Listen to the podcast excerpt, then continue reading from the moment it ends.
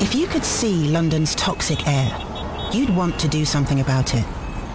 Air pollution from road transport leads to premature deaths and hits the poorest Londoners hardest. That's why the Mayor of London, Sadiq Khan, introduced the ultra-low emission zone. But air pollution is not reducing as fast in outer London as it is in central London. Help make London greener and healthier and switch car journeys for walking, cycling or using public transport. London Stansted Airport is looking for people just like you to fill exciting opportunities at your local airport. Join the team in a whole range of roles, including chefs, kitchen assistants, waiting staff, and more. You'll get great rates of pay, full training, and fantastic career development. Plus, a good pension scheme and access to loads of rewards and benefits, which include free meals, parking, and discount shopping. What are you waiting for? Be part of your local airport. Apply today at workwithmag.net.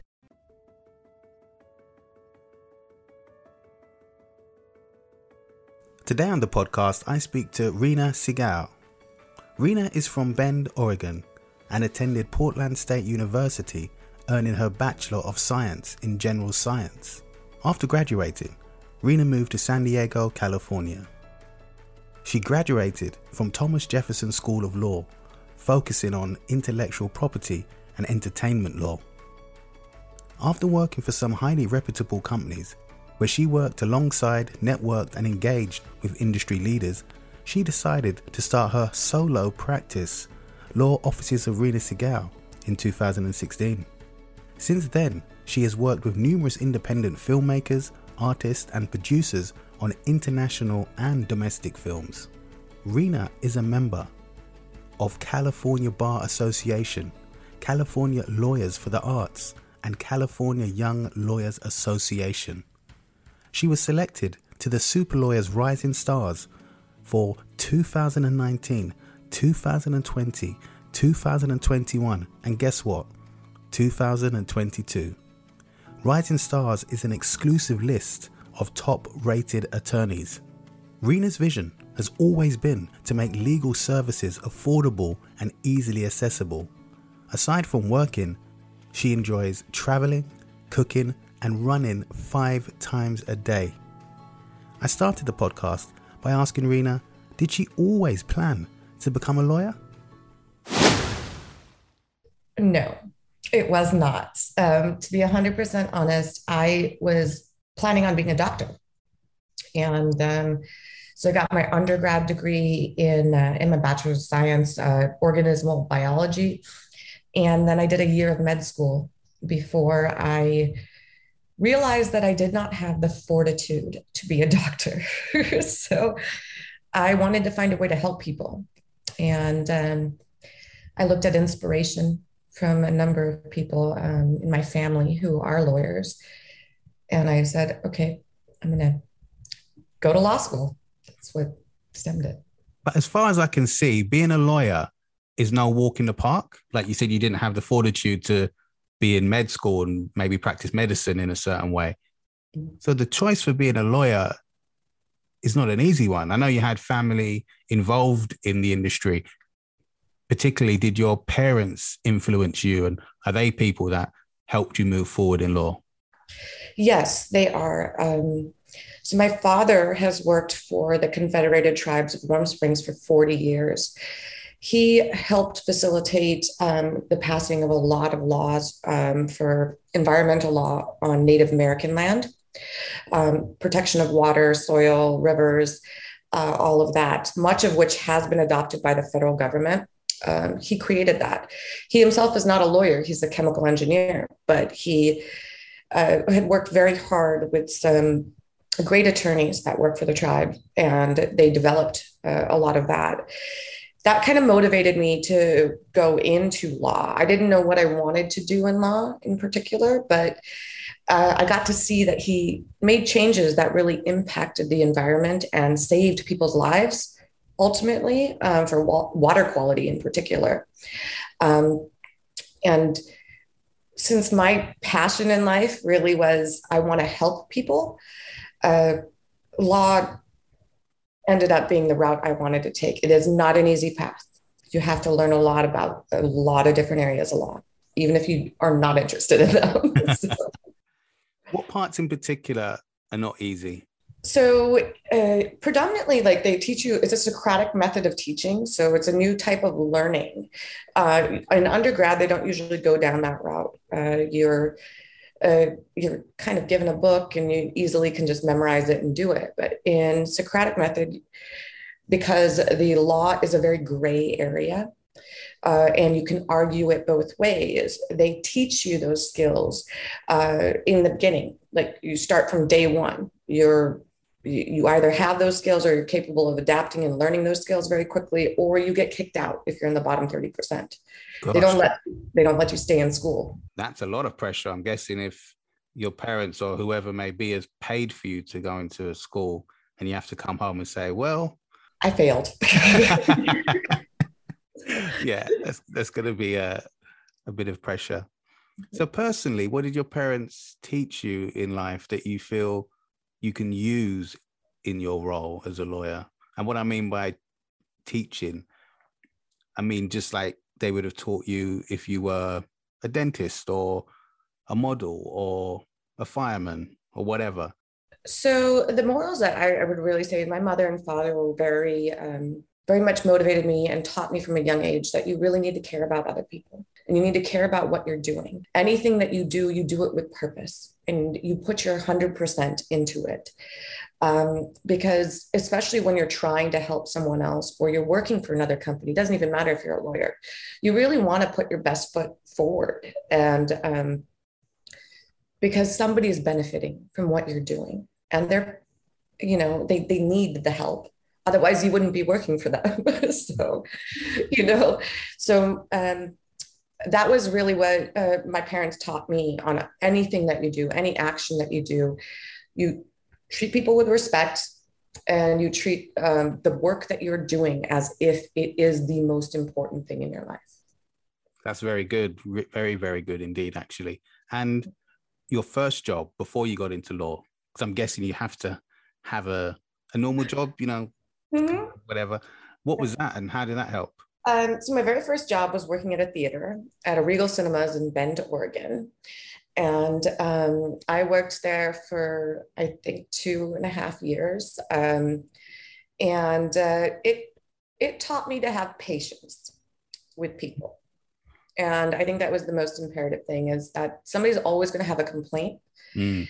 And you can, um, you can get angry, but don't keep your cool all the time so and to be patient with anybody and everybody because your their concerns are their concerns they might not be on your top priority list but you have to respect the fact that they're hurting at that point so what type of issues would happen at work with someone and what exactly was your role did you serve did you serve popcorn or? Uh, well, I did ticket sales, um, concession stuff. Yes, I sold yeah. popcorn. Um, we had a full bar um, and cafe, so I would make coffee.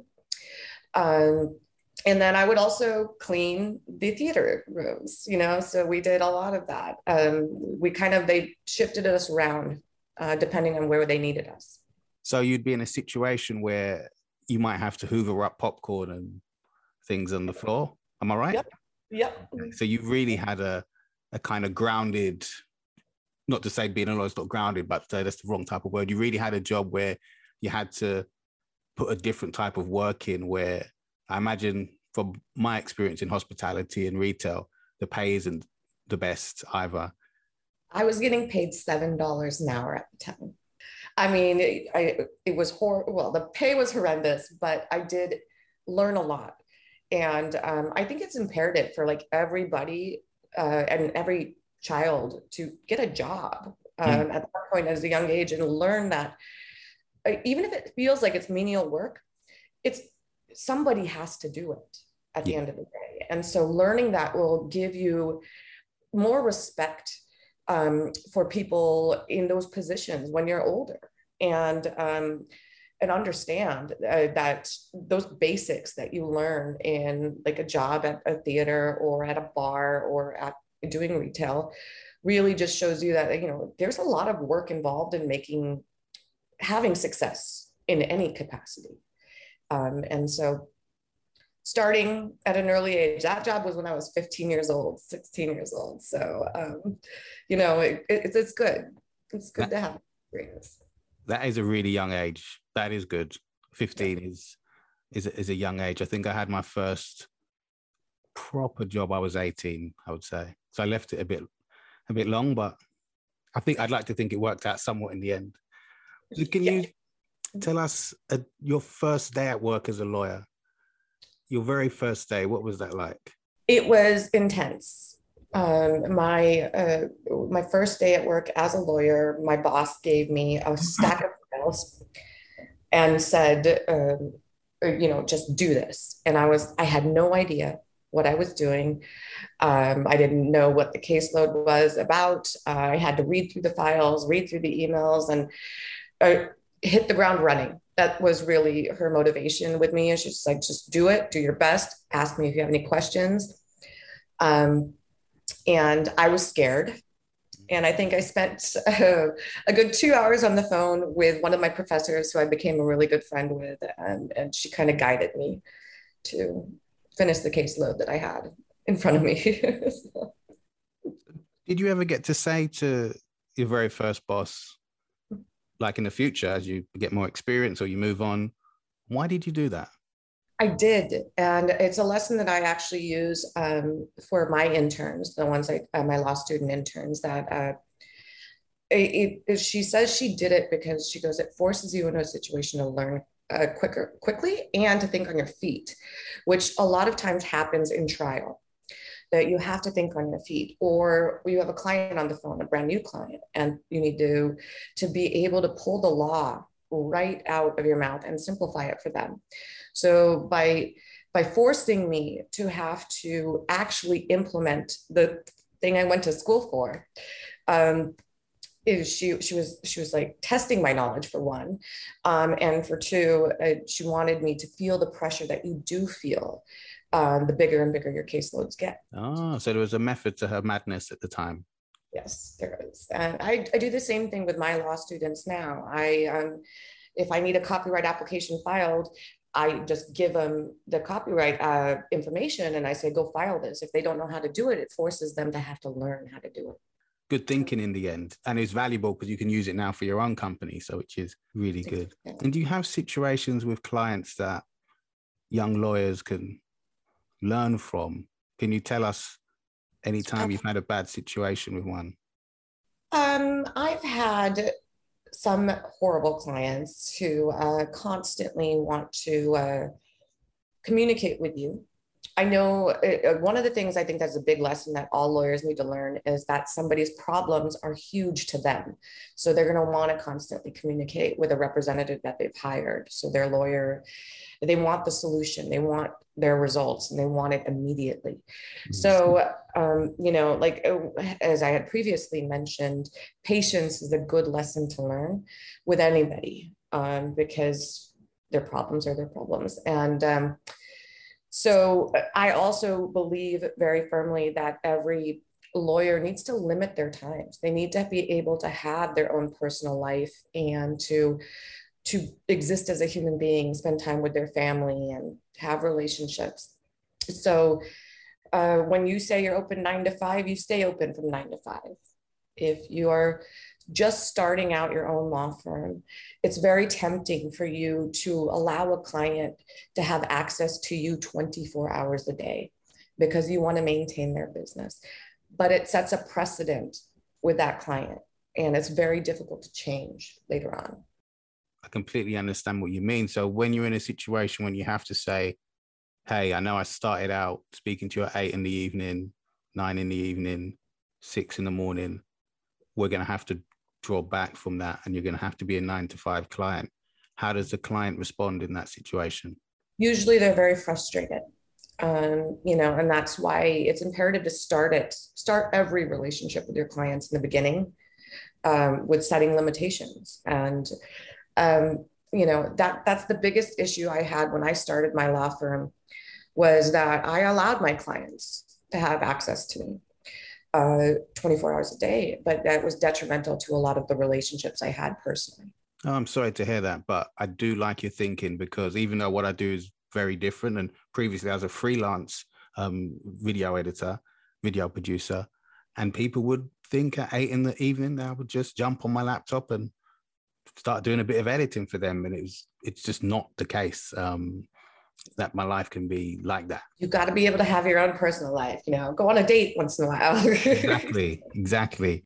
So, where do you like to go? Where are you happiest when you're away from your desk and you're not practicing law? Mm, when I'm not practicing law, um, I do a lot of different things. Uh, my happiest place is definitely um, watching movies with my friends. So, um, like, I go watch an action movie uh, with friends probably every weekend on a Saturday. Oh, gosh. Wow. Yeah, it, it, just makes me happy. That or comedy.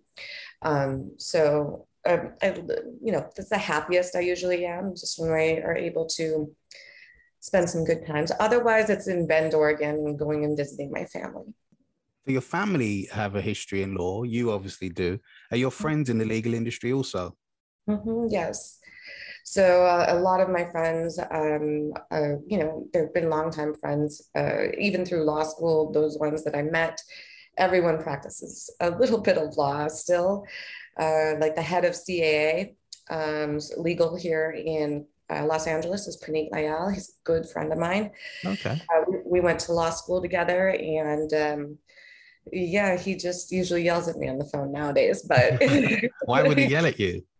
Oh, because whenever I call, it's usually because I need an actor to sign a oh. deal. And so um, he uh, he's always he doesn't answer the phone hello anymore. He just goes, "What do you need, Reena?" he gets the deal. Yeah, but yeah, when you work in the industry um, as a lawyer, you end up being really good friends with other counsel, even if they're opposing counsel. Uh, in a deal, the reason being is that we try to be civil with one another, and we understand we're just here to do a job and um, and help our clients out. So we try to make it as simple as possible and get the solution that we is mutually acceptable for either side. Do things ever go the other way where frustrations start to happen and things may boil into certain arguments, especially if you have friends in the legal industry and unfortunately you're up against a friend? How is that going to usually work out? Mostly it doesn't boil into like extreme frustrations. We do get a little bit frustrated with one another. Um, but again, one of the things that the ethics that you learn in law school is that even everybody has to have rep- a representative.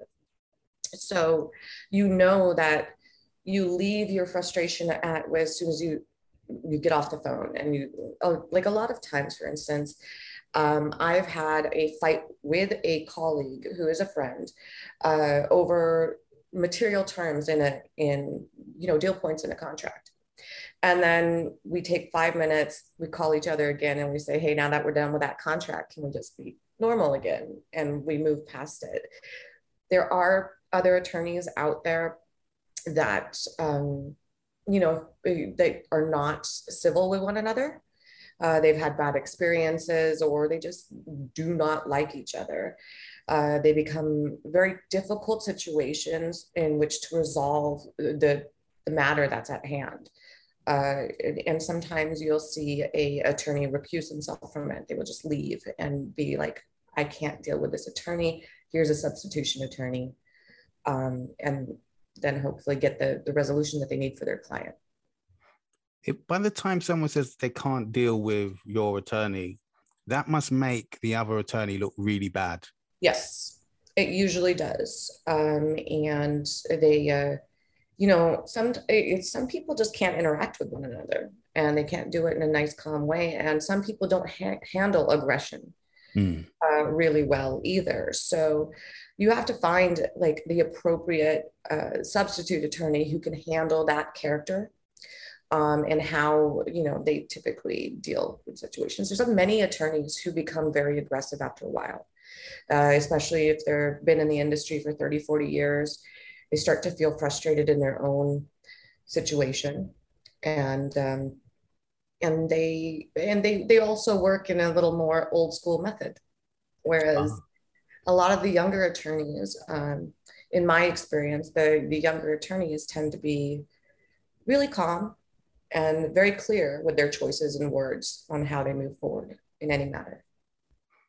That's interesting. So there's a kind of it's similar again in some ways um, with my own situation. So some older directors might shout and scream and throw their weight around, where younger directors, some uh, uh, uh, don't behave like that. They just they have a different approach. So do you think it's ageism, and there is there also elements of sexism that may play a part in these decisions? I I do think it's a little bit of both. Um, you know, I, I, I believe that attorneys who have had 30 to 40 years of experience, they feel like they know everything, and it's. It, even though times are changing and the rules are changing, the laws are changing and adapting, they they feel like they have um, weight to throw around, as you mentioned, and they they do that. Um, sexism is a big part too. Uh, whether you know, a lot of people look at male attorneys as having more dominance and, and feeling more presence in a courtroom or in uh, a negotiation of any matter and that's not necessarily the case a lot of times women they use different tactics but we we get the job done usually much better. And we say the first time women do it men it takes about 10 so and growing up with the morals that your parents instilled in you which has obviously helped you in your career especially by what you just said what was growing up like as a whole for you in the home and with your family and brothers and sisters? Because you still go back and see them when you're not at the cinema on saturdays. Yeah. um, growing up was wonderful. I had a lovely life. My parents um, really spoiled me. Nice. Um, you know, they uh, they took care of me. I always came first. Um, played a lot of sports, music, and um, and uh, had a had a really great childhood. Uh, I had one brother. Um, his name was Rishi, but he passed away at the age of 36. Oh, so sorry to hear that. Yeah, but um, he uh, he and I were really close. Uh, he used to rip the heads off my Barbie dolls and hang them above my bed. So wow, that, now that's a horror film something. That sounds uh, pretty much. But but we grew up um, and uh, started absolutely spending a lot of time together, and um, you know, we my my childhood was wonderful. Um, our family is very close. We're a traditional Indian family. So our extended family is huge. My mom has seven brothers and sisters. Wow. Uh, each one of them has um, two to three children. So I have a lot of first cousins. And um, my dad grew up in Northern Ireland, but uh, he's got a, a Glengormley, um, and he's got one brother, and he uh, his brother has two children as well, two boys. So family get-togethers must be amazing is there actually is there even room to have a family get together? Oh yeah, we get together every Thanksgiving and it is the biggest cookout that you can ever imagine. Like every every wife, um, all my mom's sisters have to make food. My mom makes food, I make food, and the men sit there and eat. Some lucky men, that's for sure. Some very lucky men. Any standout moments when you were playing sports when you was a, a young kid? Um, I used I used to play soccer, football internationally. Um, you know, I, I did. Uh, I was a right forward, um, and uh, my standout moments is, I, I, I, one time I guess the most interesting moment I would say is one time when I was playing, I tripped and fell on my face, and everyone laughed. Happens to the best of us. Yep. So that, but other than that, no, I didn't really have any like exciting awards or anything for it. I just, I think it is really good to be a well-rounded human being and um, play sport. It's good for your body. oh, it is, it is, it is indeed. If you couldn't be a lawyer anymore, what do you think you would be? Um, I would still be an entrepreneur. So, um, you know, I do a lot of businesses and um, uh, I would find another way to protect people. Is there a way or is there anything you're working on at the moment that you might be able to tell us about? Yeah, so I have recently launched a company um, called Safety Net Technology uh, and Foundation. It uh, serves as a nonprofit as well. Uh, we created a a specialty stir stick. Um, it's got this um, special polymer inside of a stir stick that you stick into a drink. It's typically clear, um, but it will turn blue on the presence of a designer drug. Um, specifically like uh, fentanyl, GHB, uh, uh, any other kind of designer drug. Sorry, I'm trying to blank. I'm blanking right now. Um, but the uh, the the stir stick itself will prevent um, or, or significantly reduce sexual assault and um, trafficking uh, worldwide. We just launched, and it can be you can see more about it in detail at uh, experiencesafetynet.com. And uh, but it is uh, we worked with Johns Hopkins University, uh, wow. specialty doctors in developing this unique polymer that will uh, be be fully launched worldwide by the end of the year. Excellent. And I'll definitely be putting information about that in the show notes. I think it's incredibly important and fantastic what you've done, and more people should check it out because it's completely needed, completely. Thank you. Um, and yes, so that that's been my baby right now, um, and uh, two years in the making. So I'm excited. Congrats. Thank and you. lastly, if a young woman come up to you today and said, "I want to get into the industry," what would you say to her? Don't do it. run. run. Run away from law. No. Um, I would say you really need to have a passion um, for helping people and and find a particular field that you're interested in because you have to specialize in one field. A general practitioner, a legal person, they just don't exist and they never do a really good job. So you really need to find a field that you're you're passionate about in law and focus on them. Well, Reena, thank you so much for coming on the podcast. The first ever episode. I really, really appreciate you taking the time to talk to me. I'm I know your schedule is jam packed, um, so I appreciate it, and and we'll definitely speak soon. Yes, sounds great. Thank you, Damien. I really appreciate your time as well. Thank you so much for listening to the podcast. Please do hit the subscribe button, leave a comment, share it with friends, or give us a five star rating. We'd really appreciate it. And join us next week for another fabulous guest.